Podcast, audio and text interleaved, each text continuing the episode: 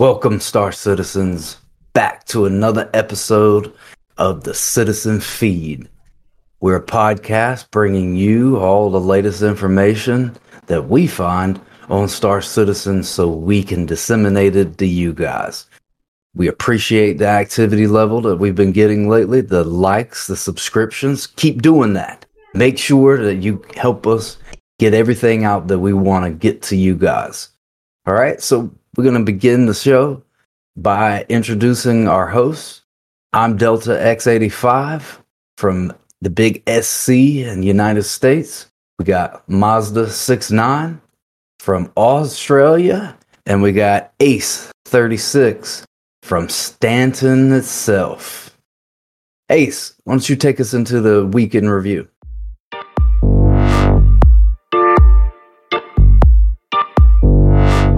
All right, guys. Uh, this week in review, I would like to talk about what I have done, and we'll give it over to you. I'll just start off with uh, the first session I had this week was uh, very PvP oriented, and we actually had a lot of fun until people got bitter, and then we just quit because it got annoying at some point, and um, I didn't want it to ruin my gaming experience.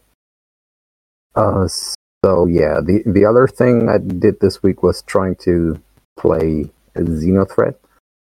Focus on the trying to because it didn't work in on any of the servers I have been on, and I tried at least ten. And uh, phase three was always bugging out. And Xenothreat was very lazy and didn't even show up to the fight. So yeah, still waiting to complete it this up. week. There's some lazy terrorists, man. I tell you. I guess it would probably be Idra. Is that how we would do it?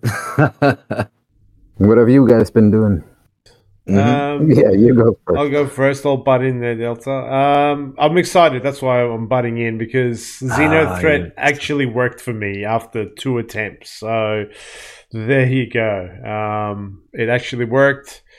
A lot of desync and stuff. Obviously, all the regular kind of problems that we have with Star Citizen was there, but still the potential of Star Citizen kind of shined through all the bugs. I did the cargo side of things, I did the fighting side of things, and um, in the fighting side of things, it kind of for a split second felt I was in a large space battle. Um, there was just gunfire everywhere. There was ships flying everywhere. There was explosions everywhere. Mainly just yeah, um, the poor AI getting massacred. Um, but it was fun. And then we did the um, the cargo stuff as well on on the second attempt, and uh, the mission worked. So yeah, happy that it worked once out of I think three times that I tried. And like you, Ace, and probably Delta was like sort of server hopping and stuff to to you know to try and get the right the right one. But even more exciting to me was I did my first successful prison break, guys. So oh man, I've still Congratulations. yeah, my character's wearing his prison clothes. He's still wearing them. So I'm running around the verse in prison clothes and I'm really proud. that's a thing. You ha- Like you get to keep yeah, them? yeah, yeah, of course. yeah. Oh, I, I You, you can you can even put armor on top of the of the prison undersuit. Oh, So- funny. Big shout out to my friend Solzy. He's the one that came and collected me from the prison. So yeah, that sums up my week, guys. Pretty As nice. far as my week, I haven't had uh, a whole lot of time in the verse because, and I know you guys are gonna yell at me, but it's the, that ADMIN. I can't escape it, man. The the the more people that we recruit, the more things that I have to do. I'm always tweaking the Discord, always in meetings, and trying to make sure that we are developing the org to be successful when this game is actually playable and especially looking in the future with 3 15 and 16 uh, will we go to a 17 or will we go to 4.0 i don't know but each successive patch is getting to where the game has more and more potential. So trying to get these guys organized get us unified playing as a group that's one of the things that I know is a, that we have as a hurdle in this game, keeping players interested. And we've had uh, discussions about this before, but now I'm really putting the boots down and having admin meetings and officer meetings, trying to get everybody involved in recruiting and making sure that we build up the the organization itself because we do have a community in our Discord as well, that's separated from the org, but uh, trying to put more emphasis on that tight knit group. So when as things evolve, we are able to be successful. Uh, for my gameplay, I have probably attempted Xenothreat at least three times, uh, probably a total of six 30Ks. One time I logged in, took me 30 minutes to get my ship. Uh, Everus Harbor was still having an issue where on pad one, your Sentinel or your Vanguard, which seems to be one of the ships that affected by this, comes with a gangster lane and you can't reach the ramp. Oh, yes, disturbing after that, uh, I would get in. I would be flying to to Mick. Was it Mick L one? heading mm-hmm. the microtech for Xenothreat. Bam, thirty k, thirty k. I was like, oh my god, I'm never gonna get over there. So when I did finally get into it, got through uh, first phase into the cargo hauling. Did that. Uh, at first, I was a little irritated by it, but you know, when you see the activity level, everyone's working together. It's like, ah, okay. But I did notice that everyone's kind of lazy when it comes to the, the cargo hauling because no one wants to get out of the ship and go because you're sitting there. And I guess everybody's doing the same thing, trying to watch that ticker go up. And you're like, ah, this shit ain't moving, dude. Somebody's got to do it. So usually our team, we work well together. That's one of the things that I can say. So we land, we'll start getting the the various pieces of cargo that's got to be taken over back to uh, to Jericho. Ran that. I uh, have yet to complete one. Uh, can't blame it all on CIG because usually I have very limited time. So by the time we get in there, get running, and things start going smoothly, I usually have to log out. But outside of that, that's pretty much it. I, I did do some experiments with uh, loadouts on the Sentinel Vanguard because uh, I know that, to be honest with you, as much as I love that ship, I'm, I still want to give it uh, a shot mm-hmm. because right now the, the Harbinger seems the, the better lean but the the Sentinel is taking some tweaking, so I've changed around some guns. I think I got a pretty decent loadout on it now. But uh, you definitely want to have a, a turret gunner in that absolute fact. When you got that that size five, no matter what you run, those little ships, if you can target on them and hit them, it doesn't take much to explode them. Although uh, the Hurricane, and I think we were actually decent because I hit that thing with two size four missiles and three size threes, and I was lighting it up and it just wouldn't explode. So I can't really blame that on the loadout. Pretty sure it was decent because after we uh, we exploded, we grabbed another uh, a hurricane to put hurricane against hurricane, and we were just unleashing on that thing, and it would never explode. So I'm gonna chalk that one up the desync the almighty desync. There's two things in here that we uh, we always hear about, and we all one we want, and the other one we never want to see. Desync and server meshing. Yep. That's pretty much it for me this week, guys. All right. It sounds fun though.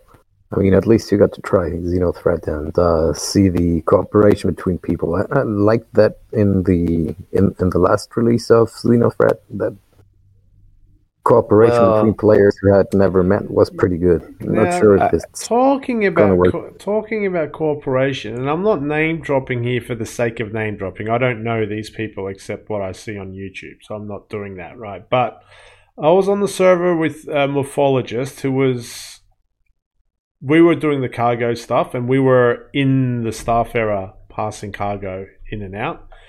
And then this 600i started shooting at us, like lining itself up and shooting into the Starfarer. And he got one of my friends, uh, killed one of my friends, right? And I was hiding behind some stuff, sh- shooting with a machine gun back at him to no avail. And I typed in chat, I was like, who who's shooting at us and why? And someone said Linus.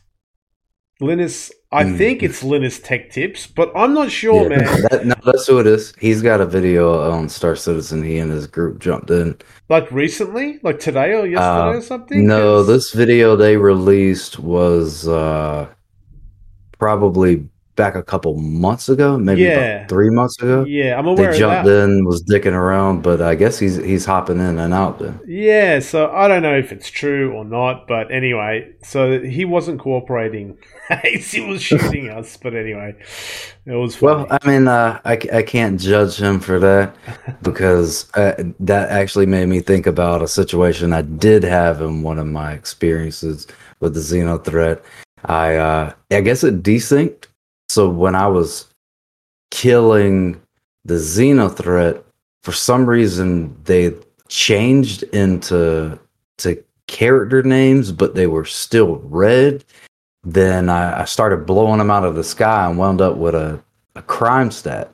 So I wound up with like a crime stat three for murder. So I just started killing everybody at that point. So Well, so you Becoming- got to experience both fights. Yeah, becoming a criminal is kind of a freeing uh, feeling, isn't it? You're like, okay, I can shoot everyone now. oh yeah, because I, knew I had to go to work too. So I was like, I don't even have to fuck with prison. I'll just log back in. My sentence will be over. So I just started slaughtering people, and I know I pissed a lot of people off because those cargo missions. I mean, that cargo mission is is mm, not really intense as much as it is just tedious. Hmm. So I, I could imagine the the the cutty I took out probably had a decent amount. I'd like to think the emotional anguish that I put those guys through, but uh, I was pretty shitting about that decent because I noticed that when when they were even though the targets were still red, then I started shooting them. Wound up with a crime stat, and I don't know exactly what the parameters and issues were with with all of that. But uh, shortly after I did all of that, I seen that the I got resynced. So uh, then I had a crime stat, so I wasn't able to do the mission. I was like, "Fuck it."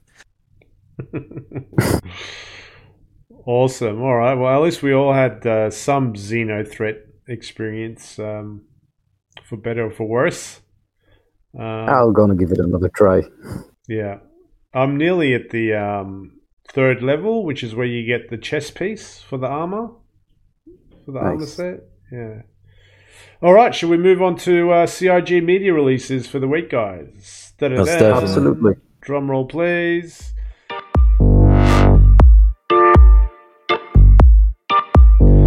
All right, so as usual, there was two videos. There was a Star Citizen live game dev called Gangs of Pyro Concepts, and the second video was Inside Star Citizen uh, editorial territorial summer 2021. That's the second time they've rhymed the name, isn't it, of the video? What was the other one? Yeah. Something admission permission or something was last week. Anyway, Yeah, but I think that's what happens when Jared's in charge of making the titles. they're rhyming. um, let's start off with the first, I, I think, a little bit more simple uh, video. Uh, had one of my favorite artists, Jeremiah Lee, um, in the Gangs of Pyro concept. And um, I think overall, with the videos uh, this week, guys, and probably in the f- next coming weeks, I mean, um, Disco Lando said it himself that they're kind of holding back as much, you know, juicy information as they can so they can unleash on us in uh, CitizenCon. So expect a lot more like origin stories about developers and, and you know art art things maybe and, and whatnot. So anyway, Jeremiah Lee and um, Disco Lando uh, were uh, uh, doing concepts of a member of a gang in in Pyro, and I I keep forgetting there's more than Xenothreat in Pyro. I keep just thinking Xenothreats in Pyro. So for me, it was uh, refreshing. They there was a gang uh, member called the Fire Rats, which I think were survivors on Pyro Three. And because the sun is dying in Pyro, there's all these solar flares and you know, sort of, uh, you know,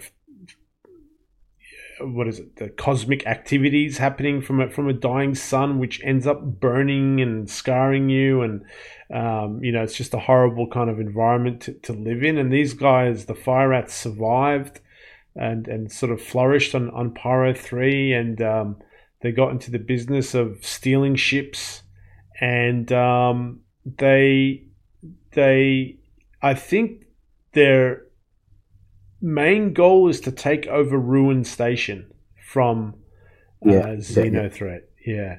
Um, so interesting. Um, and Jeremiah Lee had uh, Todd Papy. um, and kind of started, you know, he went through this process of, of the artwork that he does and um, ended up with a member of, of, of the Fire Rats. Um, for those um, at home on, on, on the audio, sorry, in the podcast. It's kind of a Mad Max looking type type character, I suppose, with uh, you know with armor, but you live in a hot kind of environment, so you got like some flesh and you got some you know exposed flesh. You got some armor, but you got a face mask on and and he had like some glasses on and things like that. But um, I don't have much more to add, guys, except I enjoy those two. I think it's it's lighthearted. I love. I've t- I said it before in, in, episode one or whatever. I love seeing the art art process. Um, but yeah, and again, it's just good to see other cultures in Pyro. It's not just Xenothreat, which uh, which I thought it was for for some reason. But um, yeah, enjoyed it. Another info I got out of it was that the fire Rats are sun worshipping cultists too. So uh, uh, those yeah. those burns will maybe be like uh, ritualistic or have like scarification style burns going on with uh, with patterns and stuff. It's not just random burns. Uh, they will do it kind of voluntarily or something like that. So that was a cool idea. And uh, in, instead of a, of a regular weapon, the dude had like a modified mining laser, which also seemed kind of cool. Oh, that was, would be so cool! Yeah. yeah, that yeah, was one of the recommendations from the the crowd. Yeah, yeah, yeah. That, that's also another cool thing: uh, the the interaction with the crowd, because uh, the the faction itself, the the Fire Rats, was also created during one of those live streams. Yeah, it, it's it's a couple of months back, but uh, or weeks. I'm not sure myself, but so Jeremiah but yeah, Jeremiah had like pictures of burnt like people like on his mood board, I think it's called, where he starts off with the concepts. He had pictures of like people burnt flesh and scars, like real pictures, um, to use as yeah as as a point of reference. So I mean, imagine the fire rats. Like I could imagine like when you you live in the darks, probably in like I don't know underground as much as you can to sort of hide away from, yeah. from the heat. And then like when you're 18, there's like some sort of a ritual where you have to go out at noon and like survive the solar flares, like the Spartans. Yeah, maybe. Who knows, man? Yeah. I mean, it's a gang and stuff, and they, they, they should have some sort of ritual of passing. Yeah, this is a cool idea. Yeah, these videos to me are always anticlimactic because you wait a whole entire week and then you get this, which is interesting. Like if if if they were really going to say take this one character for sure, like they may. We don't know for you know mm. you know exactly if they're going to do this, but take this one character and this is going to be one of the members of Fire Rats. You know, this is like what did they say is a mid level member uh, it, it, would probably appeal to me a little more. But uh, I mean, overall, it's, it's still interesting to be able to sit back and watch them go through the process of creating at least the concepts and the general direction that they're going to go with the the idea. The fire rats, obviously, there were ship hijackers. Mm-hmm. Then you know the the worship of the dying star, and you know, like A said, it is spiritual to them. So they have a, a, a spiritual level with that. So we might even see more like a a cult, mm. a hmm. cultish gang, if you will, because they had elements of, I mean, a lot of different things. they were trying to avoid not not going the iconic route. But to be honest with you, human culture and fiction is to a point to where iconography there's no novelty in it anymore. You have to necessarily adopt, even if we locked you in a white room, you would inevitably pull from your mind. You're going to pull from those icons. That's that's it's, it's coming. It's it's, mm. it's hmm. necessary because it's going to wind up being the fact that you're going to pull, like for instance, Mad Max, Vikings, you know, Cyberpunk Blade Runner, all of these ideas were just mixed together, and there's subtle shades and differences and nuances uh, that really can't be avoided, especially if you're going that route. I mean, just by nature yeah, in general. Yeah, and in the nature of the objects, you have to create themselves. I mean, armor can only have so many variations. It always has to follow certain basic concepts for the character to be able to wear it and move in it and you know i yeah. mean there's limits to what you can do and yeah even with that it, everything will kind of look related i mean there's no if you're poor like your, your things are going to look tattered and torn so tattered and torn in a system like Pyro is dying is the fucking ghetto. Everything in the ghetto is is tattered, torn, broken down, dilapidated, disheveled, uh, you know, and then when you you add technology into it, is in in a post-apocalyptic fashion? Yes, we are going to be, yeah.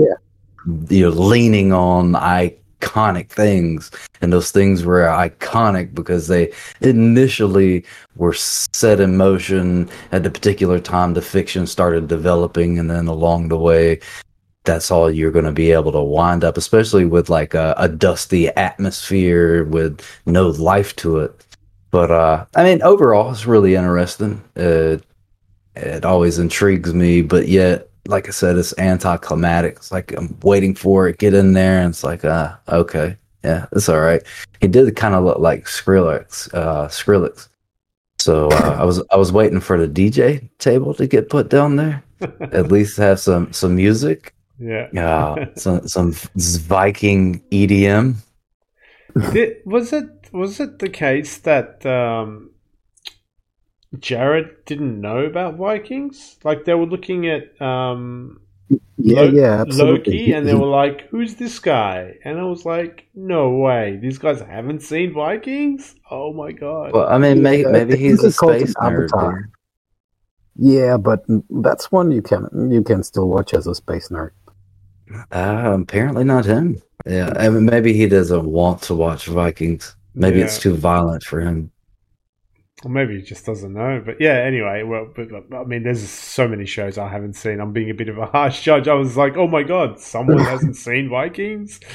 Um, too funny. All right, so not much more to say about that, um, let's move on to the other video of the week, uh, which was Inside Star Citizen. And for me, again, and I'm sure for you guys potentially, the, the first half was an origin sort of story about Justin Chambers, who's the guy that edits all the um, media releases and videos that we see. Um, not much more to add from my point of view for in that first half. If people like to you know, if you want to hear an inspirational story or you like editing yourself, then you know maybe uh, you, you, can get something out of out of that. But uh, you know, it is interesting to see who does all this stuff after all these years as well. I mean, I didn't know. You know, I watch these videos, you know, twice a week for the last four years, and now I know it's kind of the face behind it all, which which is yeah, it's it's something. It's good, but yeah, the um, sprint report uh, had some uh, nuggets, some some some good nuggets of information. Um, so I'll just start off with uh, there was one more hospital, the, the, the hospital in Lorville that we all kind of walk past all the time. The giant uh, Maria Hospital in Lorville got added onto the list of hospitals that's going to be activated, which is really good. Um, they then showed off some of the hacking stuff that they're working on, specifically the hacking terminals or the hacking ports. And uh, mm-hmm. they talked about the sizes of them all. um, and uh, yeah, some some other things. But instead of me just listing them all off, uh, Delta, what what what did you like about um, Inside Star Citizen?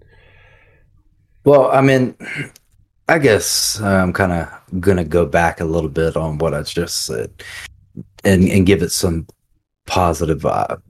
All right, so you know there there are those individuals, some haters out there that say Star Citizen is a scam and it's never going anywhere. I mean, the reality of it is is that they have over 700 employees and there's they're all working towards this common goal of creating this epic simulation, this epic game that has never been achieved nor th- pretty sure thought about, but obviously never achieved. And there are people behind the scenes doing these jobs that lead the game in the direction that it's going. And it's inter- it's interesting and uh, I think necessary to be able to see those people because we're we're able to see like Justin Chambers who is doing the editing. And then you know obviously we see Jeremiah a lot and we know that he's an artist you know working on these concepts and on the back end. And then we'll see developers you know development teams. It's it's a good thing because what other game developer do we get that much information? And just not that much information but we have a dedicated schedule to receive these videos and dives into what they're doing what is coming so outside of that i mean I, I can definitely say, you know, Star Citizen is not a scam. Do we have bugs? Yes. Do I get on a soapbox and bitch about a lot of things? I do. I, I think being the the devil's advocate is necessary, but never, never forget the fact that I, that I do love the game. We were talking about that last night when we were playing.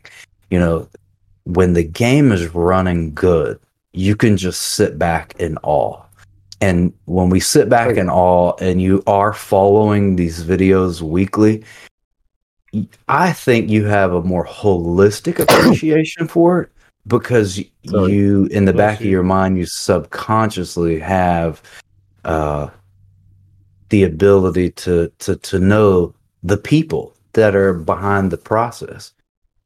I've never even thought about who's doing what on the back end ever as a gamer until I got into this game and we started doing this podcast and I started following these videos every single week, even though I watched them before, I never like analyzed them.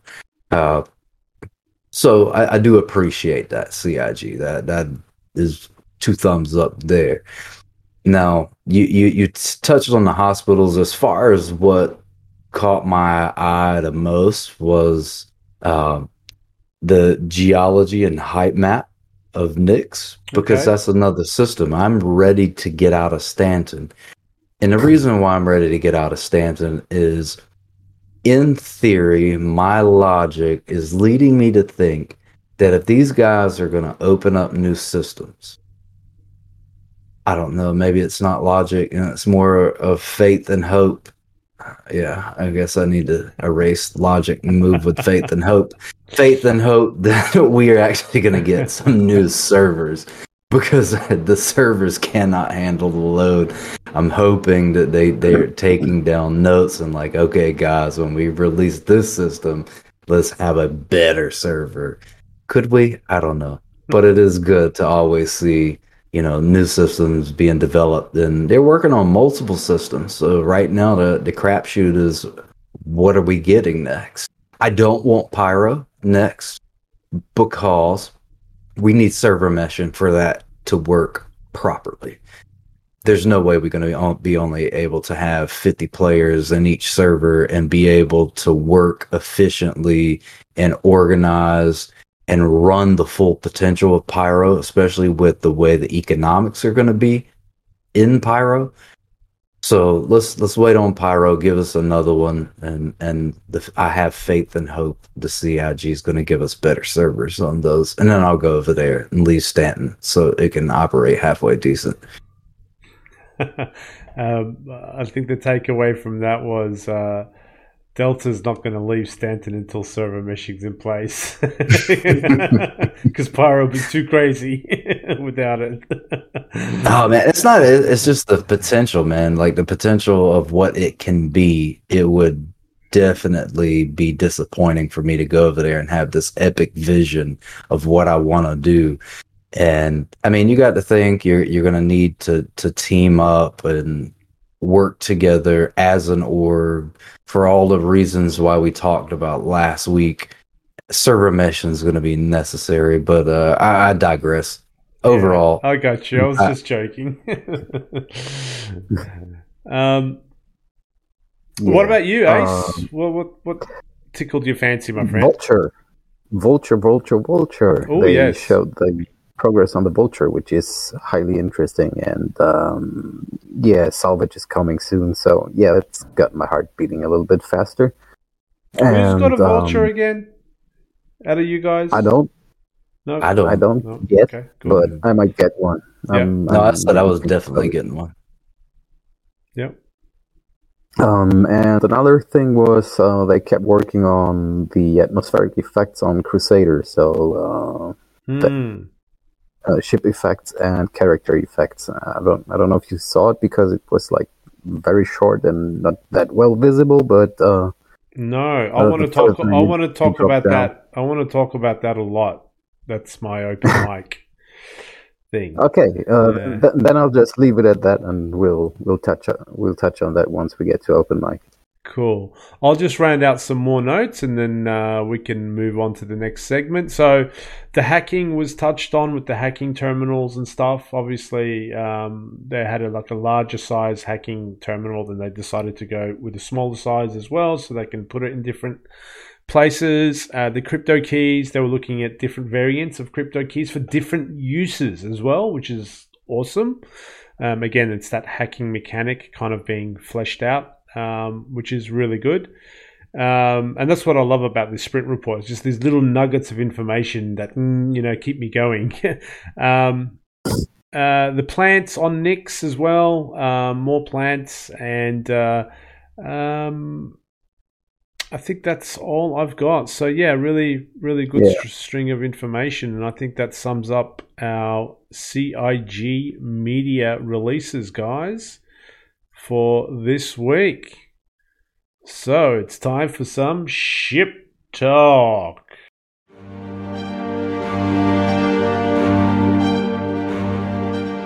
Ship talk. Welcome to Ship Talk, where every week we select the ship and we just review it. We review the history, the components, the technical overview, the variants, because we, we all are interested in ships. Why? Because this is a space game. Ships are necessary. So it's absolutely something that we need to discuss every single week. And we're going to go through one ship a week. And I got a feeling that we're never going to reach the end that they continue to develop the game. So this week, we actually are going to cover the Aegis Hammerhead. We all have seen them. We have fought them. If you're a combat player. Now we we do know that in, in 313 they were rather easy to destroy. This time, actually, they're not that much more difficult, in my opinion. But uh, what we're gonna do is we're gonna discuss it. So the Aegis Hammerhead was actually developed in 2773. That was the release date for it used in the UEE Navy pretty extensively during the Messer eras, where it saw most of its activity level in the UEE, probably because the Messer era was so fascist and imperialistic, which is why the UEE is slowly trying to separate itself from that uh, negative connotation, that whole entire era. But the I have to say the Hammerhead probably does represent that era more than anything else because I mean it's a it's a badass ship. A fully crewed Hammerhead is definitely something that you can not ignore. Oh no, definitely not. Uh, do either you have one?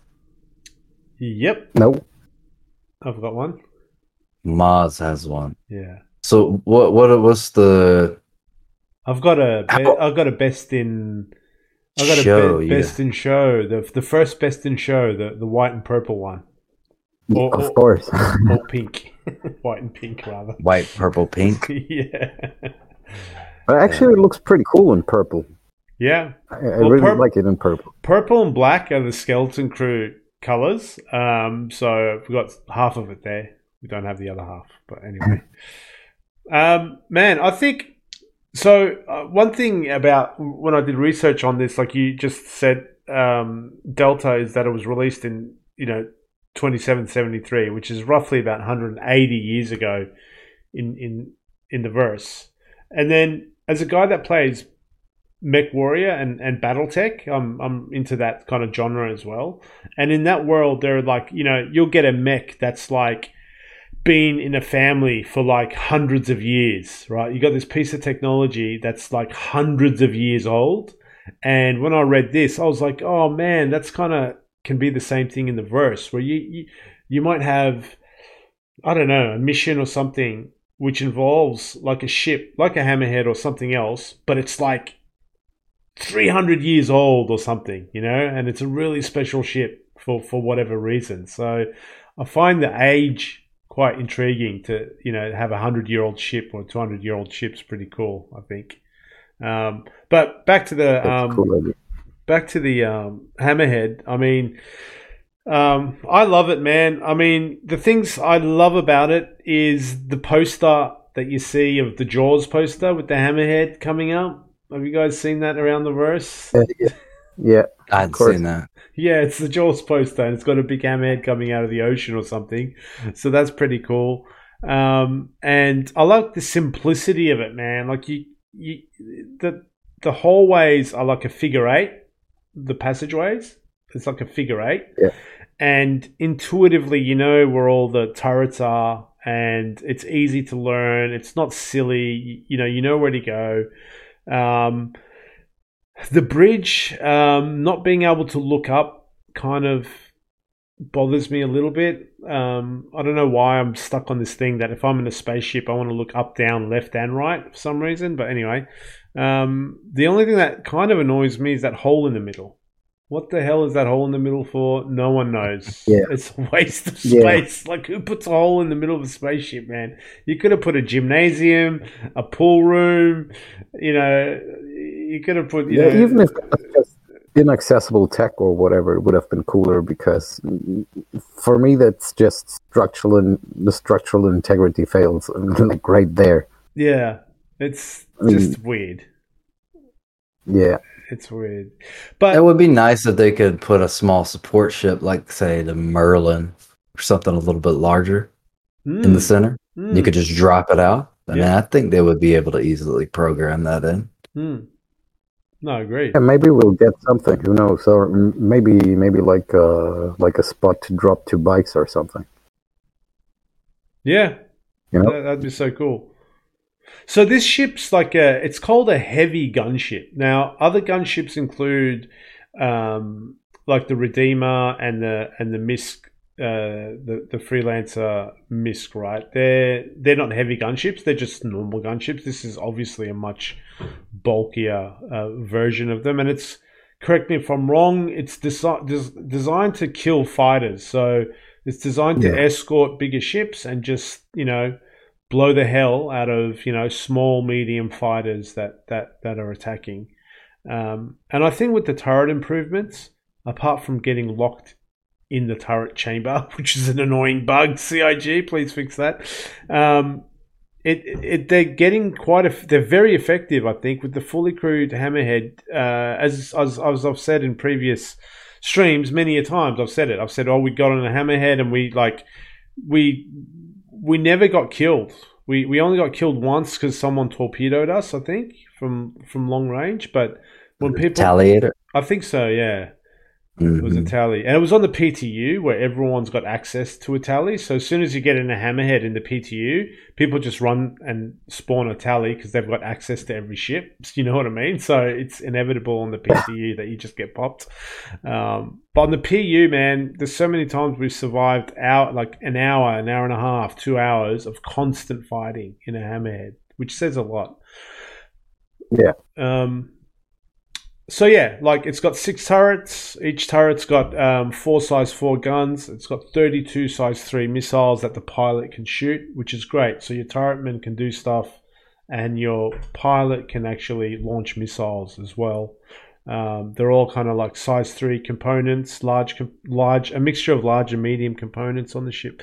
But really, for me, the Hammerhead is this: the Hammerhead and the Mole are two of the ships that I have the fondest multi-crew memories of constantly, um, more so than any other ships. The Mole for the mining side of things, you go have a quiet time with your friends and and do some mining, but the Hammerhead for that action-packed let's go and you know blockade Porto, let's go smack up GrimHEX, whatever, and you have so much fun. I think those two ships for me, I have the most fond memories in, in multi crew. So yeah, love the Hammerhead. Imagine a, a fleet with these flanking or on the the fleet's flanks, because if you you you're flying a fleet, you got these on your flanks all your support fighters within, say, that envelope. Then you got your large ships in there as well with your carriers. That would be a badass fleet, dude, because yeah.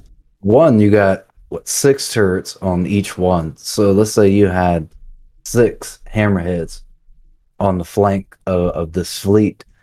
You, you have a, a 18 turrets to get through that line and then the the small fighters can come out of the front end, run your your capital size carriers in the center, and then uh, you could make a a well, gonna have to use that word when server meshing comes in because a lot of those capital ships, hell, you got to have twelve people just to turn turn it on and make it function appropriately. Yeah, but uh, could could imagine the potential there in the future with with some of these these would definitely be situations where you're going to want to flank your your fleets with it now one of the things that i have experienced is that even you know let's talk about the game and the functionality most of the time when i get in these ships in game specifically to hammerhead we always have issues i know i've oh. been in the hammerhead five times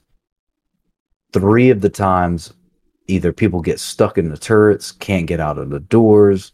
Uh, only one time we crashed the server, and I do think we crashed it because we had two fully crewed hammerheads, and it just so happened as soon as we launched and we're, we're in flight, boom, it crashed.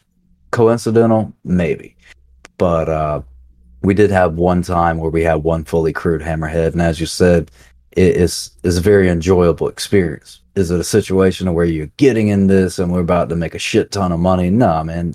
You get in the Hammerhead to go have fun, especially if it's fully crewed. Yeah. Yeah, absolutely. absolutely. Can 100% agree. And yeah, being a turret gunner on the Hammerhead is a serious commitment. but if your mates help you, you can get out again. So yeah, yeah. One of those times serious I was commitment. with um, j- just for my own imagination, it's 115 meters long. So I think the Starfarer was 100 meters long. I like to look at the length. I think gives me yeah, that's your thing, man. Uh, yeah, um, makes makes me imagine it. Um, not that I need to imagine it because we bloody go into one all the time. But yeah, um, but yeah, I think that's all. Yeah, I'm a thumbs up to the Hammerhead. Long live the Hammerhead. Yeah, I can totally agree to that, man. It's a good ship. It's and by now, ship. we all know it. You should have heard of it by now. And if you haven't ever heard of it, you must just be starting the game because everyone knows the ship. I think this is probably the most recognized ship out of them all. So for for me, the Hammerhead actually looks least like the Aegis aesthetic than any of their other ships. For me, it, it looks like uh, more reminiscent reminiscent of, of Drake than anything else. It's probably their most rustic looking ship out of the Aegis fleet. Okay, that's interesting. Well, it's it's got a very military and functional interior. Let, let's go with that. Definitely can agree to that. It's uh, it's way more efficient in in design than uh, many other ships that are not so efficient. Let's just put it like that. So its simplicity is uh, what I thoroughly Yeah. enjoy. Yeah. Yeah, I could see that. Um, simplicity would definitely be a word. Uh, Industrial comes to mind as well, but definitely doesn't have that sleek, elegant, ritzy, aegis feel and look to it. And maybe they ran with that because it is a military vessel. Yeah. Cool. yeah, also it, it's uh, Also- it's supposed to be be kind of armored. Uh, later on, at least. Yes. Should be it- it's tougher to got a- kill, right? Yeah, it's gotta be. It's gotta have some some reminiscence of that, and and have some slightly less sleek design than a fighter. Physicalized Or- or- armor. Yeah. Yeah, Coming Basically. soon. Waiting on it like we're waiting on server meshing and the disappearance of 30Ks and desync. Everyone gets a dollar every time we say server meshing. we're gonna be rich soon. yeah, yeah. Uh, just pay me in Bitcoin. All All right, guys. So that that sums up the our overview Ship of the talk. Hammerhead. Yep. Ship talks over, and we're gonna slide on into scripted lore. Ace, you the man of the hour.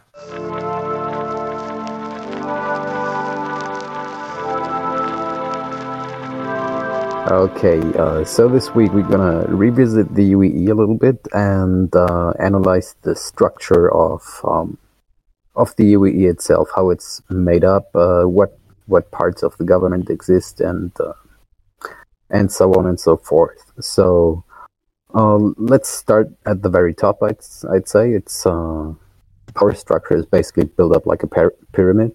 You get the imperator, uh, imperator at, up top, and then you have um, the UEE splitting off into three sections. You got the High Secretary, you got the High Command, and you got the High Advocate. Uh, the High Secretary comprises like uh, the Congress, and there's uh, the, the citizens and civilians of the verse are fall into that cat- category. The High Command is um, put together out of the um, Marines, the Navy, and the Army.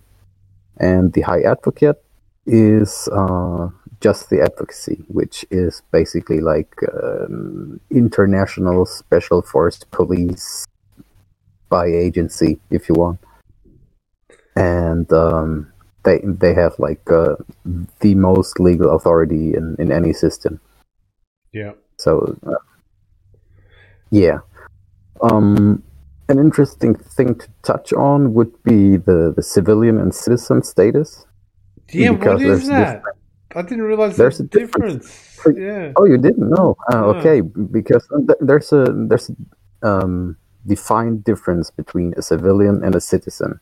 Citizenship is earned through distinguished service in the military, or by um, performing any other services that benefit the UEE in advancing and expanding and like civil service stuff.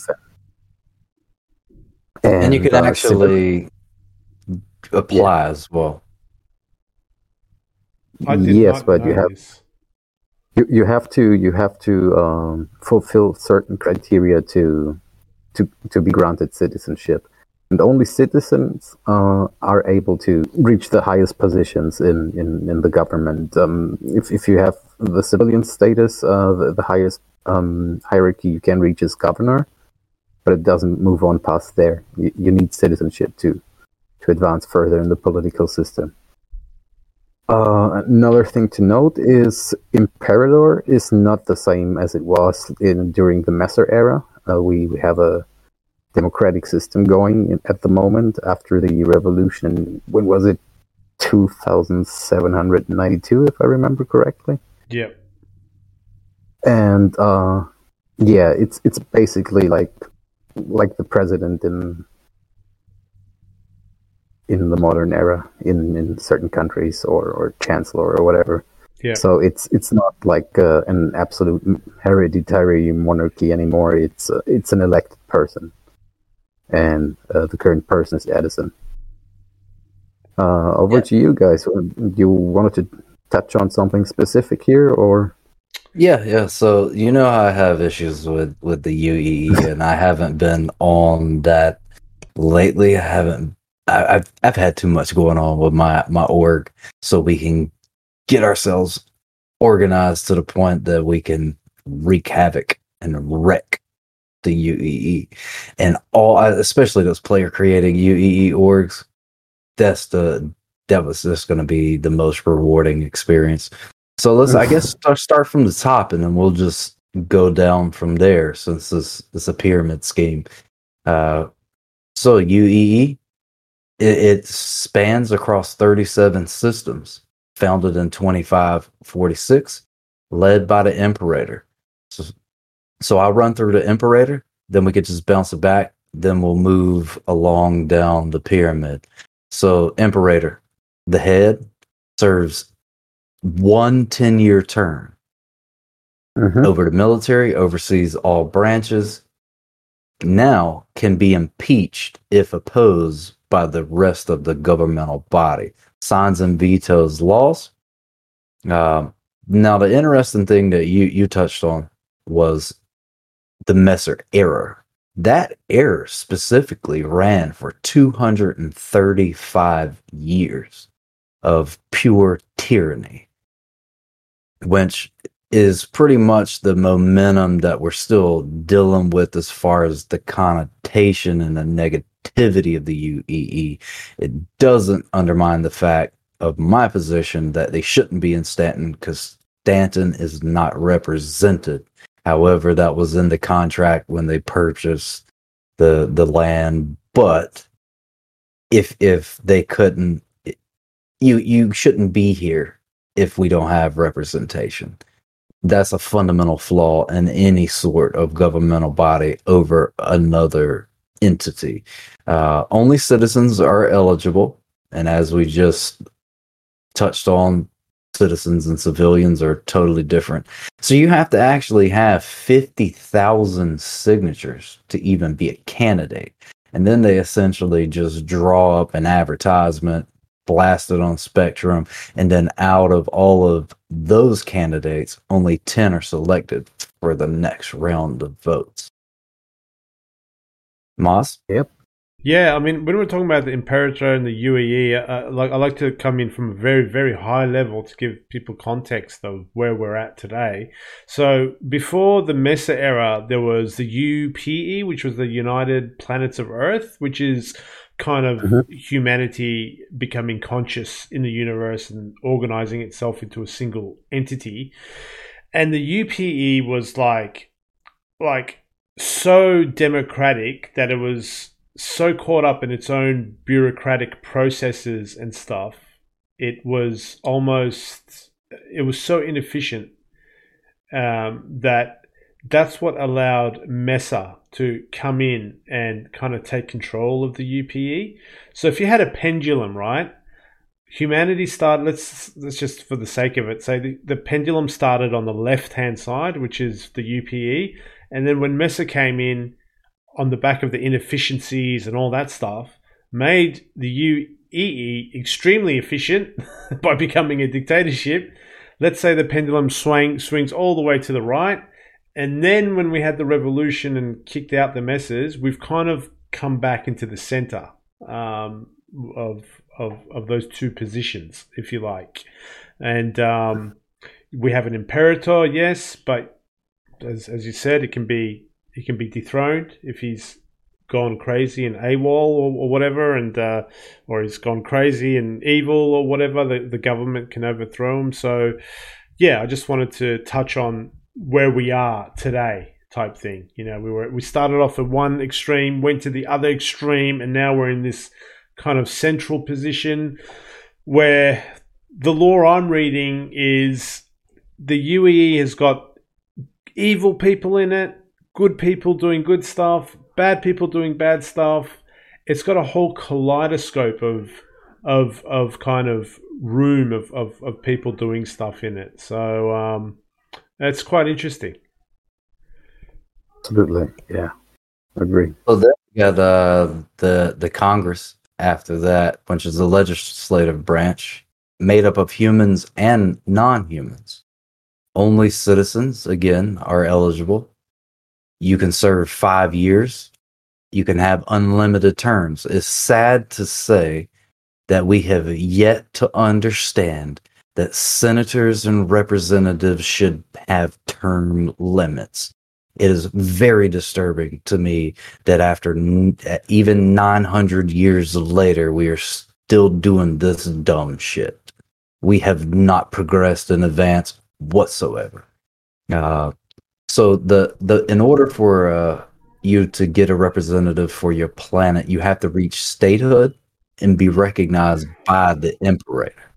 Uh, the uh, planet is gets to send their senators. If they have they may have one they may have many. Um, the uee senate passes bills and discusses the budget for the uee as well as the military uh, advises the imperator on uee policy foreign policy so we, we do have three major uh, parties which is also sad too, because we still get caught up in isolating ourselves into a small number of parties. That's disturbing. You're in a democratic situation, but yet you're you're isolating yourself into a position to where you only have three parties. What the hell, man? I mean, we're we're stuck in that cycle. It, we were stuck in that cycle in, on Earth to where that that just limits everything there's more than you know three overall concepts in in life. Senate chamber is where they they hold these meetings, and that actually is on Sol, New York. Mm-hmm. The chamber itself holds approximately 380 audience members with six blocks, 64 seats each, and has an additional visitor balcony. So that that pretty much covers the Congress. Any points on that? No, nothing else. I think no. I think you're right that the three parties is is is like slightly better than uh, I don't know what it's like typically in Europe, but I know in America, Australia, and England, and probably other European countries. I'm not 100 percent sure, but there's only two parties. So um, you know, in, in, in in another whatever nine hundred years, we've we've managed to have a third party. That's so sad. So, and and what we've got the Universal Party. They're institutionally focused ideology where government and systems will guide the people, and then the Centralist Party is traditional, even somewhat libertarian style political ideology. It's about sustaining and maintaining the status quo. So I don't even see much difference between these two parties, to be honest. I, these, I'm, I'm staring at these words and I'm like, I don't really get any difference between the Universal Party and the Centralist Party. The tran- transitionalists, okay, they're forward looking, progressive, whatever, you know, you know, they want Terra to be the capital. So they actually, at least whether you like them or don't like them, I kind of understand what they stand for a little bit more. But the others just seem to be like uh, just variation of each other. Well, yeah, whatever's going on now, let's just keep doing that, and yeah, that's, that's about it. yeah, they kind of, yeah, yeah, yeah, they they seem kind of passive. Yeah, yeah. Um, when I when I was doing my research and I got to that, when when I got to the Senate, I had two what the fuck moments we're still not in a, we still don't have term limits for senators blows my mind hmm. and now we have only managed to add one other party i mean come on dude yeah. i mean it, politics is, is, not that they're, they're not that basic to, to only have three of three overarching opinions if you will Uh, now each one has a bunch of different varying opinions amongst each other, and there's a spectrum there that that from one side to the next. But it, come on, nah, I, I, let's move along. So starting to get irritated with that idea. Wait, wait, can I can I touch on one thing? Yeah, you can. Can I touch on like you've brought up? You've just this has just popped in my head because of what you guys have been saying, and I think it's a bit boring to be honest. Some, you know, I'm going to say how it is, man. A lot of people say the law is the law, you know, in Star Citizen is good in some parts, and it's also bad in some parts, in my opinion, just like anything else in this world.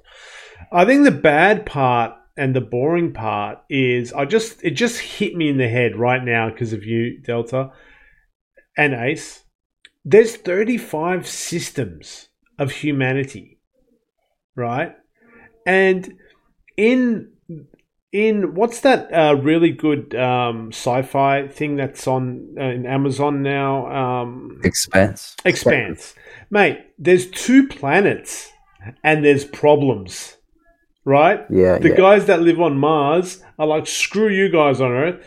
That's just two planets.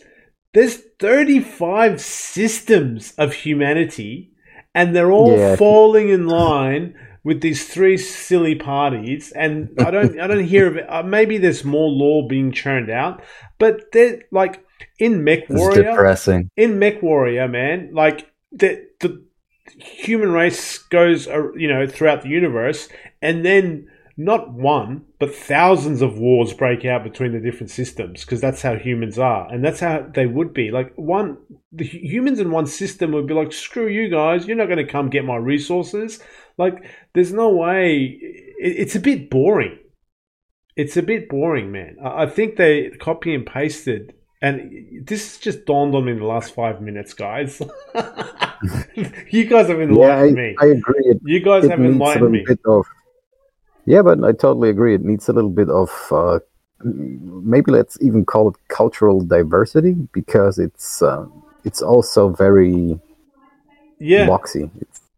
It's, I mean, it's it's all the same basically. it's a bit you're, um, homo- homogeneous. It it feels like that. Yeah. Look, we haven't seen any other systems yet, and all that stuff. Agree, right? It's all just, but thirty-five systems, and there's one em- emperor and three parties, and that's it, kind of thing. Maybe I, I don't know. Maybe you know, there's a lot more to read, you know, but you know, yeah, Yeah, yeah. I guess there's a I, lot to be honest with you, though, in reality, I wouldn't be shocked nor surprised that humanity could be that basic in 37, 35 systems.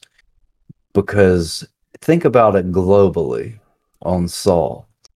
For the most part, politics are all the same, unless you just have a stark contrast in the system that is managing its populace. Democracy pretty much is just as corrupt and as close-minded into, as you you said, Moz, two or three parties that are running everything. I would not be shocked nor surprised if we wound up with three parties and 37 systems, you know, light years away from each other. Yeah, well, I would be shocked. I, I would. I, I think. I think physical distance is a big weight. Big weight. If someone's really far from you, that's why the American, like the British that went to America, became Americans, revolted against the, you know, their themselves in a, in a way, right? The the distance is huge, in my opinion, and I think if there's a a bunch of people five light years away and they've got all these resources, and we just rock up and say, "Hey, we're planet Earth." We're your empire emperor give us your stuff we're going to tax you. And they just say oh, okay. And then by the way you get to vote for three parties on planet earth. Like there is no way in hell that's going to happen man. No i i i think there is no way in hell. There'll be like 50 different factions at war with each other. Absolutely. Probably, but I, I think uh, it all depends on the size of the boot in your neck. You know, yeah So- uh, yeah the UEE enforces its interests uh, with with an iron fist. It's not like they they are your friendly neighborhood democratic country. They but they sell hammerheads to the ice cold on population. That's to keep them active and busy. yeah, exactly. You got to keep the economy flowing, man. Yeah, Like yeah. your, your your population's got What would they do? hammerheads, rail guns, like all that stuff, and you're telling me that okay, we'll we'll agree to disagree, gentlemen, on that note. it's So trick it- is to have bigger ships and more railguns. It's that easy. in the future for for CIG something to look into as we develop the game Hmm. to test, you know, the whole theory around that is Yeah. To start opening up some of these political positions to the players because the last game that I was in, you know, the um, the the Pope or the Imperator, they they you could actually be that as a player and make decisions and whatnot and set taxes for for the whole entire game. Yeah. So it would be interesting to in- start incorporating some of these spots and positions to where even if they did the the quanta side of it and you know those senators had votes but also open it up to the population to where players can actually join in the congress and be a part of this and potentially maybe one day even be an emperor uh, imperator. I keep wanting to say imperator for some reason but uh It's And- anyway, so let's let's move on because we still got a lot to cover because this is a vast and main project that humanity has decided to blast across 37 systems. So we touch base on the citizens and the civilians.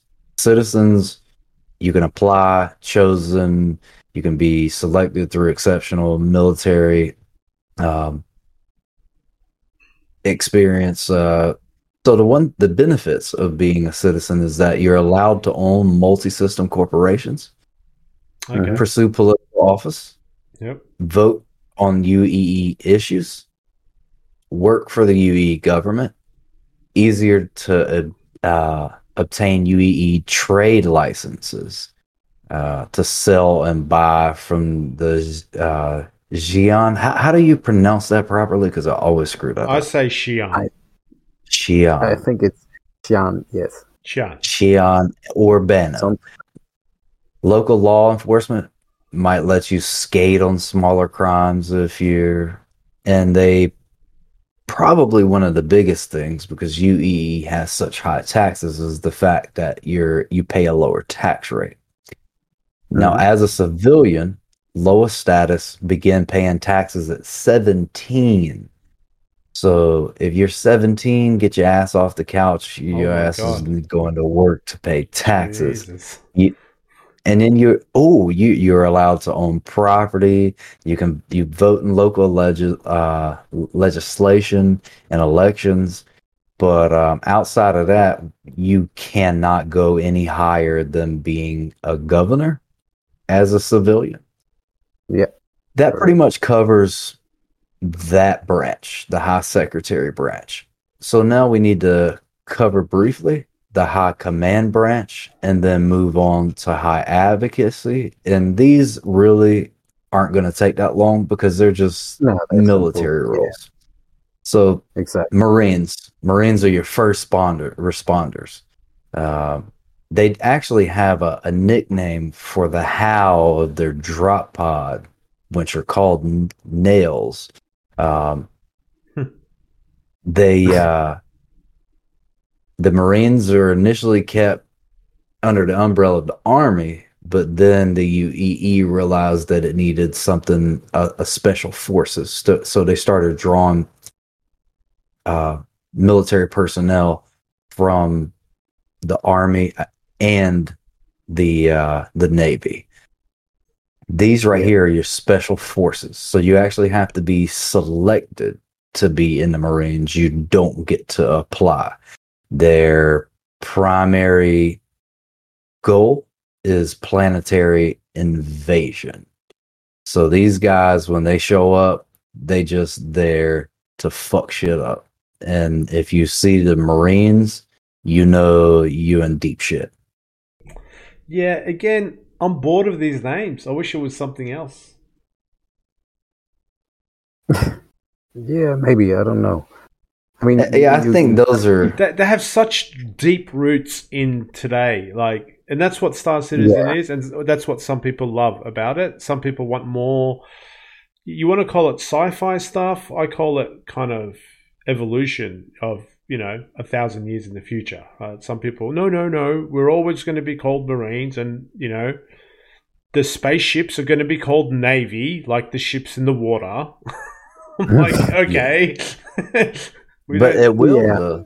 sociologically those are names that we we would be able to say that they are um, archetypes those archetypes are never going anywhere now i would agree with you if the uee had developed on another system from another area but you're talking about an entity that came from earth. Think about Yeah. in australia. You guys pretty much have the, the same structure as any any other military and a lot of your names will probably be similar. The the you know say german army military personnel they all have adapted and utilized these names that really will always be used i seriously doubt that the navy in space is going to be called anything different other than the navy Space Force. Hmm. Space Force. Space- yeah. Yeah, I mean, I'm, I'm, I mean, I'm just like, look what happened in the 20th century. There was, you know, no air force, and then there was an air force in, you know, hundred years. We had these things called squadrons and wings, and so in hundred years, because of new technology, these things, new terminology got invented. But imagine like centuries and centuries of people across different systems where they don't have liquid or water and, and stuff. And it, what I'm trying to say is, it just seems like the UEE, everything's after all of this time, like it's not like someone from Mars became imperator or the culture from Mars outweighed the culture from Earth or it all got mixed in and diluted. It just seems the culture of Earth, and that's it. Yeah. And everything else doesn't really has no impact on it. You, you know what I mean? Like eh, we've all had in Australia, like multicultural, like we've got cultural influences from everywhere. You know, classic Australian food has got like like um, angles from every country that's in Australia type thing, and it continuously evolves. And I think it's boring to me. That's all. It's not. It's not. It's just boring to me. That's all. That we talk about Navy, Marines, like I said it's the boot on your neck it's a boot on your neck. it's like no other thing has influenced, or there's no. They talk about human. It's funny. no cultural diffusion yeah, it's a bit. It's a bit ironic because they go out of their way, and they it has it in this UE article. In fact, they say that humanity is all mixed together, and that's why they have a name like Ivan Suzuki or Hamid Robinson. And you can see in the NPC names in the game that they pick one name from one culture and the and the second name from another culture. I don't know if you've noticed that. So they go Mhm. out Yeah, of the yeah. they go out of the way to say that these humans have kind of all mixed into one big blob. But then when it comes to 35 solar systems and centuries of living on these solar systems, and they're all diverse, like more diverse than planet Earth, you know, the cultures would be 10 times more diverse. And the influences mm-hmm. on each other would be a thousand times more influential. Yet we're just like everything is like Marines, Navy, Army, you know, Earth is the capital. There's no civil wars, and we have three political parties. It's just a bit boring to me, guys. I'm just gonna say it. Oh, I'm with you. Yeah, I'm definitely with you on that. It's just uh to me humanity's basic as fuck, so I'm not sure. yeah. Anyway, continue on, my friend. All right, so then we got the the Navy, which is probably the experience we have with the most. Uh, they're they're focused on the uh, transportation and military resources, maintaining borders, and waging military strikes. Uh, formed around squadrons. so imagine, obviously, Squadron Forty Two is going to be uh, a Navy game. Uh, Admiral covers the charge of the carrier with squadrons with wing commanders running multiple wings to operate those at any given time. Boot camps. So the boot camps are actually called forges, and the academies are on MacArthur and uh, in the or boot camps are on MacArthur or in MacArthur on in the Killian system. So in on whatever fuck, but MacArthur in the Killian system. Yeah. Then uh, Army, you got holds uh, the civ- civilization together, so it's more like the the adhesive that binds it all together.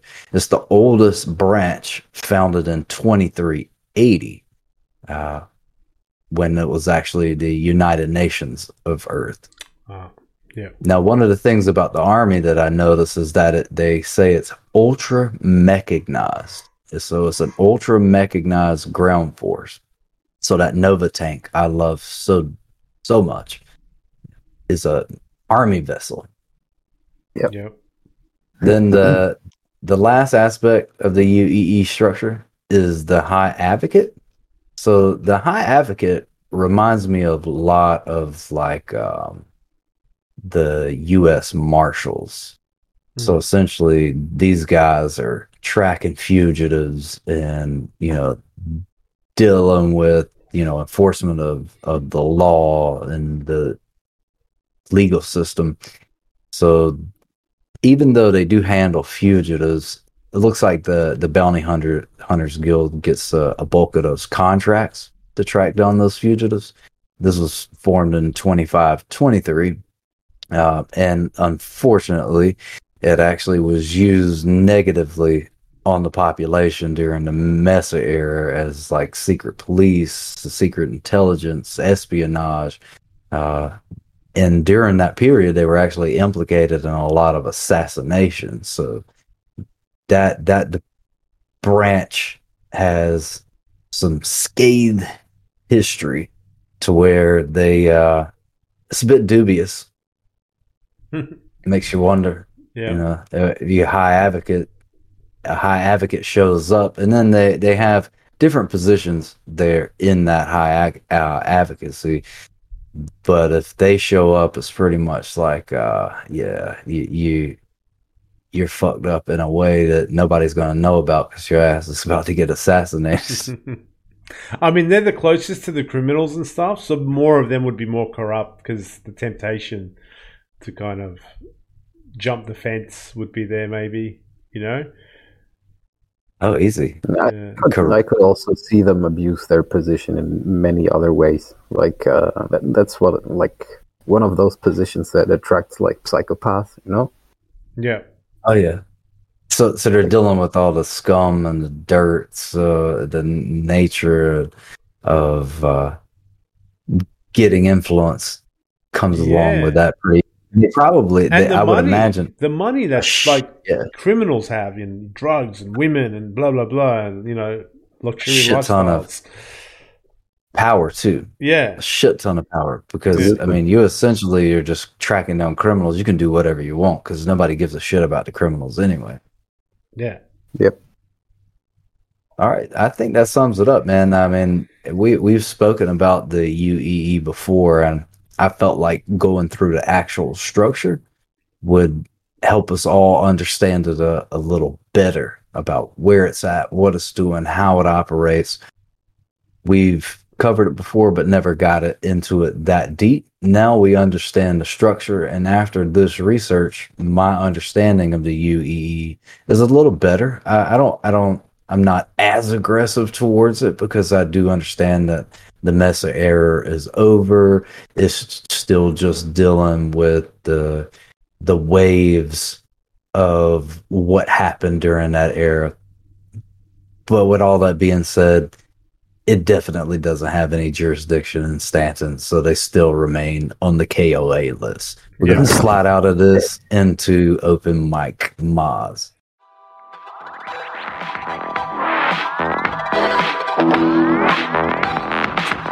Yes. Open mic. Welcome everyone to Open Mic, where we just talk about any thoughts, ideas, or uh, anything really that's on our mind. Um, so I'll kick things off with a thought. Um, so on one of the videos today, they showed the uh, atmospheric pressure um, and how Mhm. you know as it increases, your character can get damaged or your ship can get blown up. Which in a Crusader sort of sense is you know the deeper you go into Crusader, the pressure increases and and you die. But what my open mic um, discussion is about is I remember th- uh, hearing about you know we've got a lot of ground vehicles and, and things like that, and people like hell man why do I need a ground vehicle if you know if I've got a spaceship that can fly anywhere? And I remember people's responses saying well there's going to be some environments where your ship won't be able to go into. And I think this little video kind of uh, re uh, rejuvenated that idea in my mind that oh yeah these guys we might have some atmospheres on some planets where you'll need a special type of vehicle whether it's ground or maybe even a, a spaceship well maybe spaceships can't fly into um, but it'll put an onus on on getting the right type of vehicle for the right type of environment.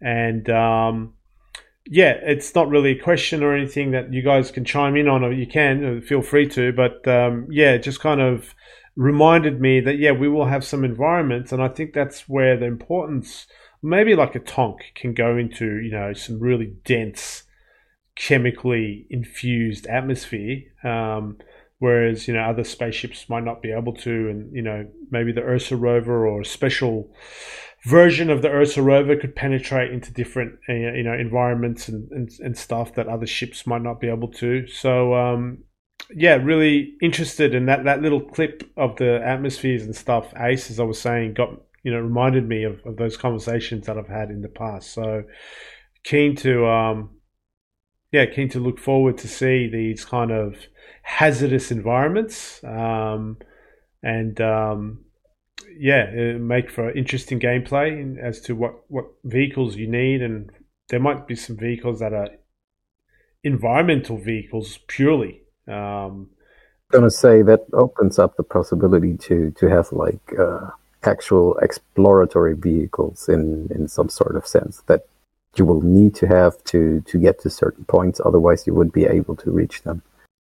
Yeah. Yeah. Yeah exactly yeah, i can see that. Yeah. Yeah delta not not, not really any anything for, for conversation wise but yeah that was just I disagree with that. Uh, hold Okay. on, I'm, I'm gonna uh, you know tag along with what you're saying because I was processing what you were saying. So Yeah. I was thinking about the possibilities that we could have there, which kind of touches on a subject that we talked about a few weeks ago when we were talking about the dynamic economy, the type of vehicles that you could have. The one that I had stated, you know, if you had one where you could go to Microtech and you could scoop up snow and then it refined the the snow into hydrogen and oxygen. So you have vehicles for specific function that can go in specific environments. Now on this particular point crusader with the atmospheric pressure and the deeper you go you know the effects on that we saw in that video.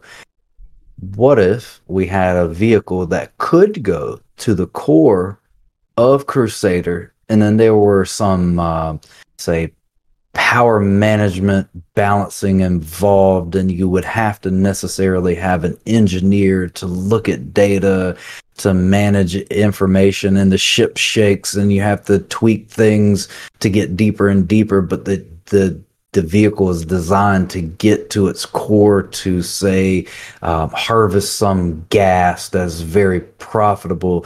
But actually even if you had this vehicle the gameplay involved with getting to its core is really dif- difficult. Maybe uh, 70% failure rate and then the other 30% if you could be successful is very lucrative. I could really get on board with something like that because it makes the gameplay deeper, more immersive than, you know, as far as multi crew is concerned. you would absolutely need a large multi-crew vessel for something like that, and everyone would have uh, a necessary function.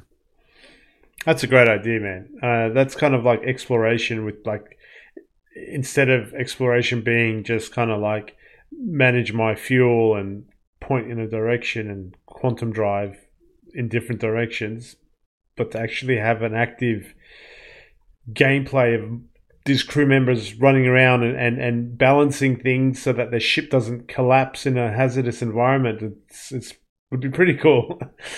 Yeah, yeah, that would be exciting. It uh, kind of drew off of that from uh, you guys ever seen the movie Armageddon? Yeah. Yeah. Yeah, so Armageddon at the end where uh, homeboy is trying to drill those last few meters they need to get and and Harry's telling him to stop and he's like Harry just fucking listen to me dude if you don't ever listen to anything I say just listen to me so you know he's he's up there he's managing the this and that moving this function and this lever. I mean that's what i kind of imagine something like that being yeah. to get that much deeper to its core. Uh, so i'm on board with that. I actually like that idea. This is very very good perspective. Yeah so um, that's my open mic topic guys. So what about you uh, delta? You go this time. You always go last. We'll make you go second this time yeah, how about that? So, what I'd like to see is CIG take a few of your employees, maybe five of them, please, and put emphasis on uniting your website org information with the game. Please make that work together because we need more emphasis on org structure in the game and the ability to say have org ships. For instance, we have org fun and org fun in our org, but we can't necessarily go buy an org ship and, you know, officers and VPs have access to it. Uh, when when I'm not in the game or a person that has a bunch of ships doesn't have any. It would be nice to be able to have org property that other people you can uh, assign access to. So even if it was just uh, it was a, a trusted member, say, and you could sign access to them, give them rights to to call it out, and be able to manage your org within the game. Right now, you can only manage the org outside of the game on the website, but there really is no major benefit to being in an org. I would definitely like to see CIG one link the website to the game when it comes to orgs, and I would like to see more capabilities for orgs in game, say on your social tab. You would be able to see who's in your org online like when you create a party it would just be another another channel. All the org members if you wound up in the same server. But org property and org structure maybe even an org fund of some sort in game would be nice to have for the org leader. I know that org hangars are planned where everybody can put in ships and assign them to those hangars and everybody can use them but not sure on how when or what specifically is gonna get, gonna get made i just heard or yeah, that's good to know. Yeah, that's a good good idea. I mean, I'm thinking in my MMO, I play Elder Scrolls Online, and all these other MMOs have got banks like guild banks, and they got guild, um, you know, depositories where you can put equipment and stuff in and uh, mm-hmm. anyone mm-hmm. anyone can pull it out from there, and you can see who pulls out what and all that sort of stuff, and you can control uh, who can do what. Yeah, all that kind of guild sort of systems would be really really useful. We're going to have to have that when we get base building. I mean, mind you, base building's probably not even going to be a thing for the next couple of years. They're going to need to focus on that because once you build a base, I mean, you're going to have to have org property. You know, it doesn't need to all be on individuals to build things because then that's going to make everything complicated. Yeah. It would nice to be able to say put down some sort of um, beacon or uh, uh, we called it a monument in our last game, and you could slowly acquire land around that, and your emphasis and territory expanded the longer you were there. So that that's just going to be absolutely essential for the success of orgs to be able to have something like that. Now, I know Ace, you don't have many details for what's coming, the fact that you said that makes me think that essentially, like you said, it might be where you can put a ship in a hangar and then people can have access to it. It'd be really nice to be able to have like the org owns this, not an individual. Naturally, it would be under the control of uh, the founder of the org, but I think they should give access and uh, capabilities to control stuff like that to say your vice president or any officers that you assign that ability to. That way it can continue on. But we definitely need more emphasis on what the capabilities for orgs are in the game. I don't, they haven't put any effort into that whatsoever. Not yet. It's it's gonna come at some point. I'm very very convinced they will do something because it's absolutely needed. I agree. It's uh yeah. All right, that's it for me this week. Systems. All right, right um, up to you, my man. What's uh, I'd like to give some feedback on the Nine Tails event uh, because um, I felt it was very one-sided, uh, playing on the UEE side or on on Crusaders side better.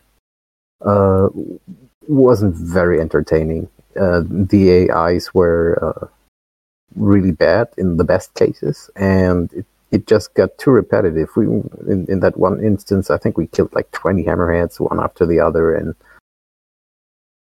that, that was a little too much. And on the other hand, playing on the nine tailed side was really complicated because um, you, you, didn't have the same chances as uh, as the good side players. Every kill resulted in prison time instantly. Really? And yeah, you couldn't you couldn't just hop back into the fight. They had they, they should have had uh, deactivated the com the comlink set or something like that, and, and deactivated the uh, call to arms mission in that for the uh, uh, criminal players in that event, so so they could get back into the fight because there was no way other than uh, either working your sentence off really fast or escaping from prison and then hopping back into the fight. But you lost a lot of time, and uh, most of the time the battle was over already at, at that moment, right? Yeah, and, um, that I could see why that would be severely one sided. Yeah, and another thing was uh, you you didn't like really gain anything from playing on the Nine Tails side, which was also disappointing. Okay, okay you got like a 50,000 payout for every destroyed ship or something like that, but other than that, there was nothing. Like, uh, no reputation, no badge, no nothing. I, I thought there they could have done a little thing and uh, well, it's it's maybe a thing to remember to to uh, remember in the future at the next iteration of the game. Make the uh, opposing side more attractive because uh, fighting AI gets old after well, five minutes. Not instantly, but yeah, but I mean, you know, it, it's it's not that cool. You, you you look at that hammerhead in, in your in your whatever ship you are in that particular moment and hold down the left mouse button until it goes poof, and that's it. And then you look for the next one. And there's no real challenge. You you had no uh, no really hard combat situations where you had to evade lasers and. I mean, the, the hardest thing to evade were other players not, not really knowing where they were going, and uh, the AI is completely useless at the moment, and hopefully it'll get better. Uh, oh, so I, I totally disagree. Okay. I totally disagree. The AI totally can disagree. Yeah, man. The AI can kick ass if you're a criminal player and have to face the UEE uh, Navy. It's so much harder. Is it? Okay. Uh, to fight. Yeah, man. Those ships actually shoot back and they uh, they aim at you and they shoot at a more frequent basis and they do maneuvers and try to evade way harder. It, I didn't Okay. know either. I, I was really surprised this week. Like, oh my god, what's this? So it's only the bad guys that really suck. Yeah, it's uh, they get to suffer the most, and um, I mean, I I can totally understand. You don't want everybody to be a criminal and everything, Hmm. but we already have prison in place, which is uh, already a huge downer on, on on the side of the criminals. So yeah, maybe make it more attractive because um, it would have been cool to see both sides of the conflict Yeah. and uh, be able to enjoy it more. Really good feedback, Yeah. man. I think I think that's it for for the open mic from my side. Just wanted to give my impression on Nine Tails. There you go, CIG. Some valuable feedback. Um, and that sums up our open mic section, guys. Thank you, Delta. Thanks, Ace. And uh, we're going to move on to questions because I think we've got some questions. Do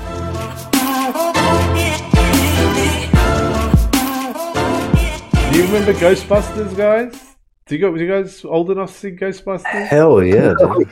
Do you I'm old remember? enough. Do you remember the secretary when they got the first call? We got one. You know the first call that came in to, to Yeah, start off their business. Yeah. anyway, I feel like saying we got one. We got a question. I know the exact scene you're talking about. So we're gonna shift on into questions. So the first question is from Slash, and it looks like this is a multi-tier question. However, it's primarily dealing with uh, Thanks, PvP versus PvE. Make uh, so his first question is, can they make up?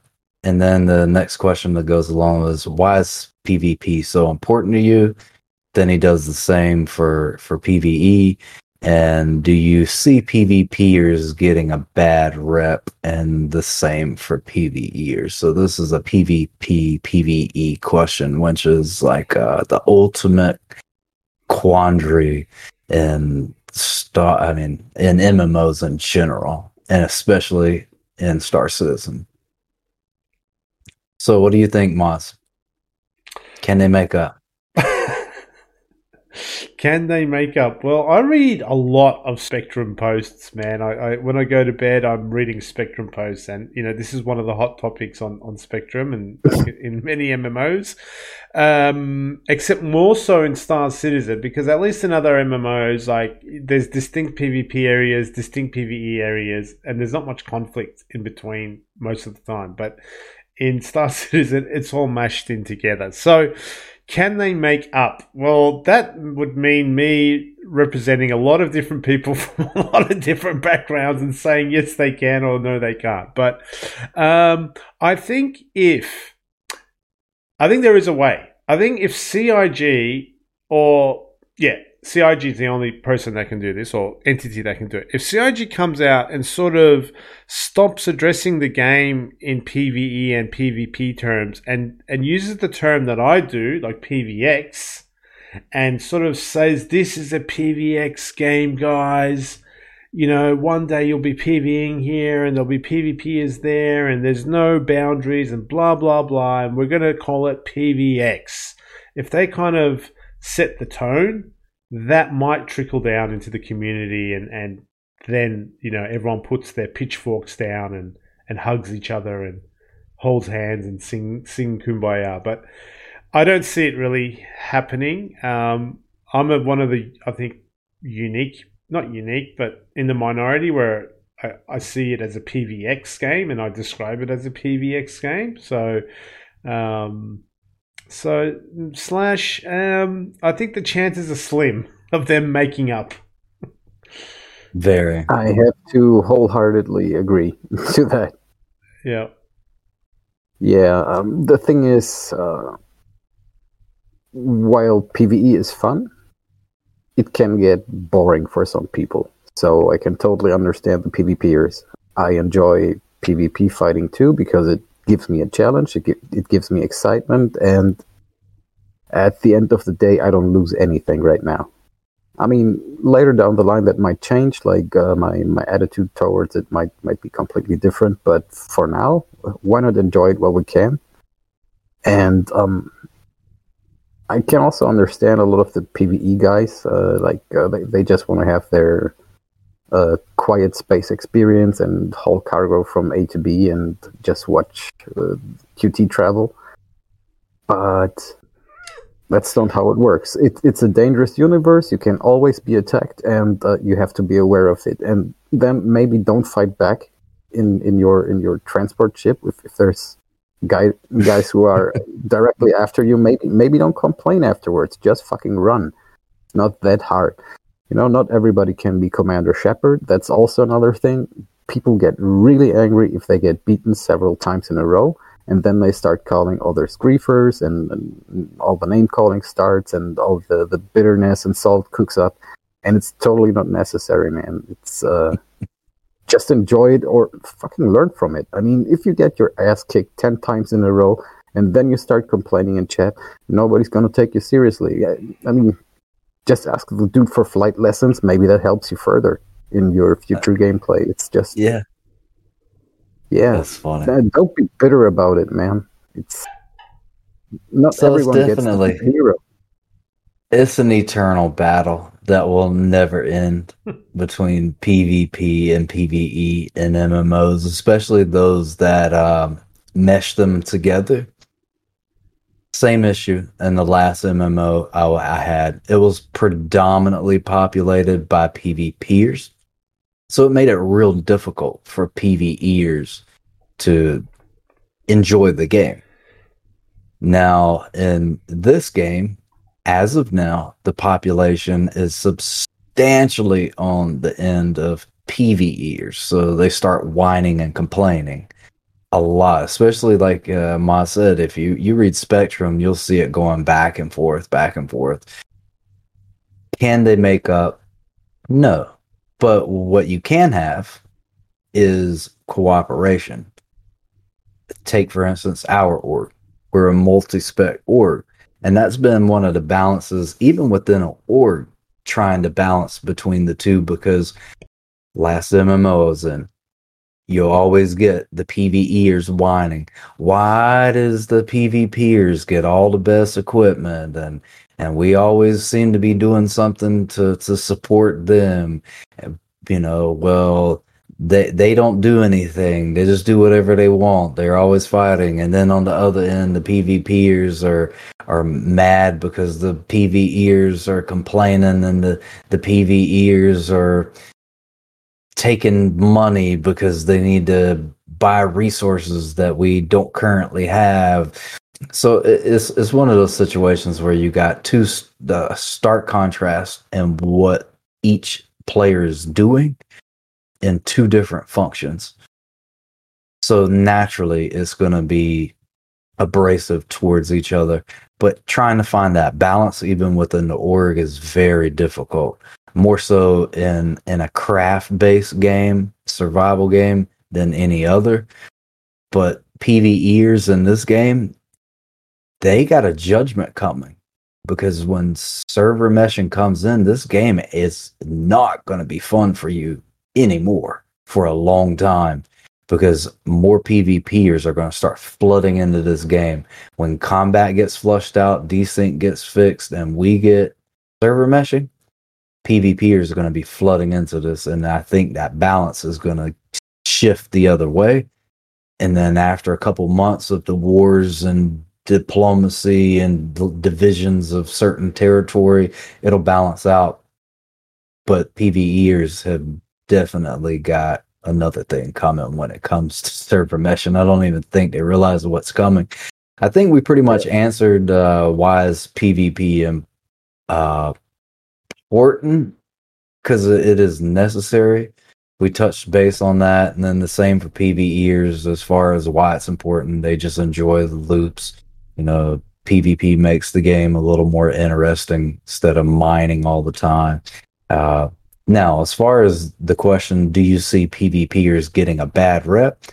I think we have to start off by identifying there are PvPers in my mind I distinguish them this way PvPers and you got griefers.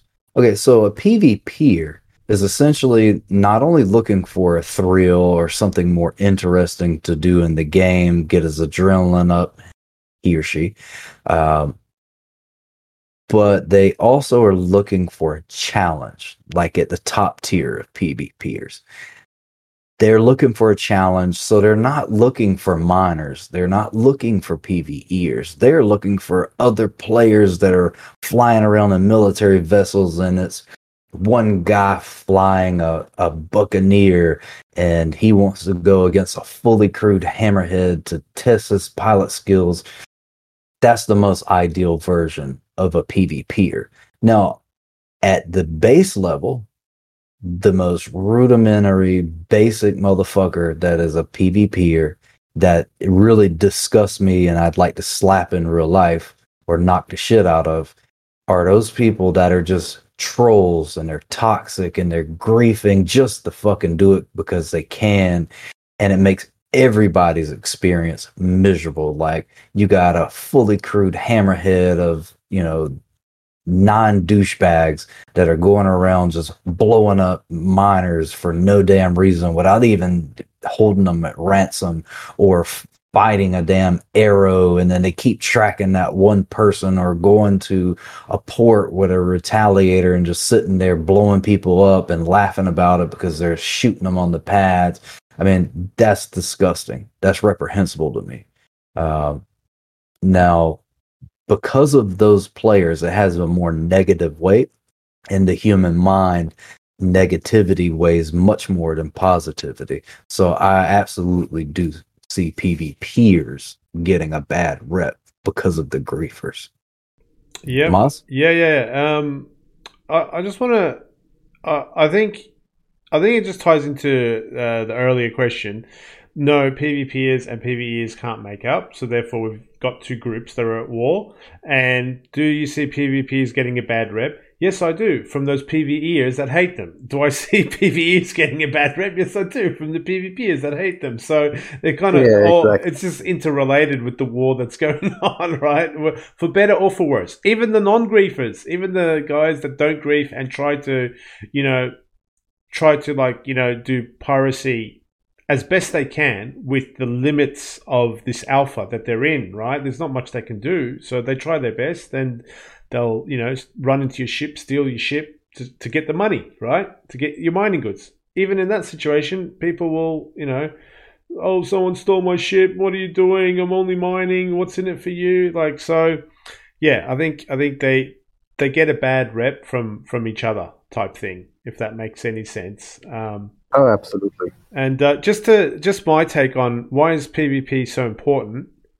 Well, not to me, but I was going to say PvP is important to a game because I think we touched on it before. The amount of data that the developer gets from from development sense is just the essence of, of the data. Uh, the the importance of the data comes from the PvP side of humans interacting with humans because humans are so smart and always looking to exploit things and push things to the limit. So that kind of feeds into development, let alone the fact that it adds adrenaline to this universe, right? Even if I was a PvEer, a pure PvEer, um, I slight to tend a little bit more on the PvE side, sort of. I mean, I've only been PvPing the last two months, but you know when things start things start working um, i'll i'll go back into logistics and stuff but i know that there's pvp in this world so that gives me an adrenaline rush when i sit in my caterpillar and i love that adrenaline rush so as yeah, a PV, exactly. as a, gotta bet on yourself. yeah, as a PVEer, that's important to me to have that the hair on the back of my neck, you know, on you know, sort of on its end because I'm I'm I'm I've got a expectation of being attacked. All right, so we're gonna shift on over to uh, another player's question. Takeo Yara, appreciate the question. Thank you, Takeo. Nine, 90 percent of my time is spent playing solo. My end game plan was to get a C2 and do trading, but with that loot being dead right now, I'd like to invest my AUEC on fighting ship and do bounty hunting solo. I'd like to hear recommendations for from the three of you for a ship that could not only help me clear VHRT solo, but also accommodate at least one other player, either on a turret or as a co pilot. My budget is around five million. Go with the Vanguard. That's the first Go ship. with the Vanguard. That's the first ship that came into my mind. Yeah, I mean, I- it's- I'll- the option to to take another one, and you have the option to actually deal damage on your own. A, a Hurricane wouldn't do because you need that turret gunner to actually deal the damage. So Yeah. it's pretty much Clearing the only- VHRTs with a Vanguard is definitely doable, but then you you're dealing with three three different variants there with that ship. I would absolutely recommend the Warden. Go with the Warden because you know those other four guns on your ship outside of the the size five that are your guns. You get a higher DPS rate um, with the the special guns that come on the Warden. I think they are like MRVS or MVAs. MVAs. I think they're MVAs. Yeah. They have like a, a DPS of 504. But if I would go with the Warden, I actually still love my Sentinel. I was just trying to figure out its its fit in the verse and the the loadout that's appropriate to run them solo. But once you put somebody in that turret, it definitely makes it a a formidable ship to go up against for for anybody at that point. Isn't the Sentinel flies better than the Harbinger though, right? Like it's it's a little more agile and slightly more nimble, or am I getting that wrong? I'm not. I don't know. I I've never flown the other I ones. think Uh, the variants actually differ. Okay. the harb they do differ now as far as flight and functionality. When it comes to flight, I don't know that there is a difference, but there is a difference on what you are capable of using. Like for instance, the Harbinger has a higher missile capability. Like you can have a shit ton of missiles on the Harbinger, which is I- to be honest with you, if I had the the money, I'd own all three of them because I, I absolutely love that ship. Uh, Yeah. and that would keep you under five million because you could trick it out, get all of the components that you need and the best shit to go on it for like three, maybe three point one. Saves the Yeah. money, pocket that, and save for you a six hundred I because that's the best one to go for if you could increase your budget to about Mhm. 10, 11 million. There we go. The Vanguard Warden is a solid recommendation. I think that would definitely suit those needs. Absolutely. Yep. And if you can double that budget, you can just run with a 600i, which is even better. Yep. All right. Thanks, Taco. Yep. Yep. Thank you guys. Slash, you actually had some other questions. We're going to move those into next week. And then uh, I think that sums it up, guys. This is a another episode for the books. How you guys feeling about the show so far? Pretty good. I'm enjoying it. I enjoy it thoroughly. I'm learning a lot as well. That is one of the Yeah, things I can say part. about this. We I am learning a shit ton about this game because we we have to force ourselves to do research to think about it even more critically than we would it had we not you know been a part of this. Yeah. I I definitely have to to say being in this show is very rewarding, especially with the the segments that we've created and shit. I I enjoyed the camaraderie here. Everything that we've done so far is making me a better player. It's making me think more critically. It, hell, even in my gameplay and how I function and interact with the org, and when I th- see things in game now, I know more of the history of it and why it's there. And then a lot of the players like, "What the fuck, Delta? How do you know that?" well, there's this podcast. Absolutely. All right, guys. So that's it. Citizens, thank you for joining us for another episode of the Citizen Feed. So, for all of our social links, check down below. Hit us up on social media. The best thing that you could do for us is join the Discord. Give us some questions. Send those questions in so we can uh, address that interaction is is necessary to keep this thing going and the population involved in what we're doing. If you want to shoot us an email at the citizen feed at gmail.com, you can do that as well. Citizens, hit that like button so we can get this in the algorithm. Drop a comment below, thumbs up, thumbs down. Say what you think about the show. Interact with us. Give us feedback.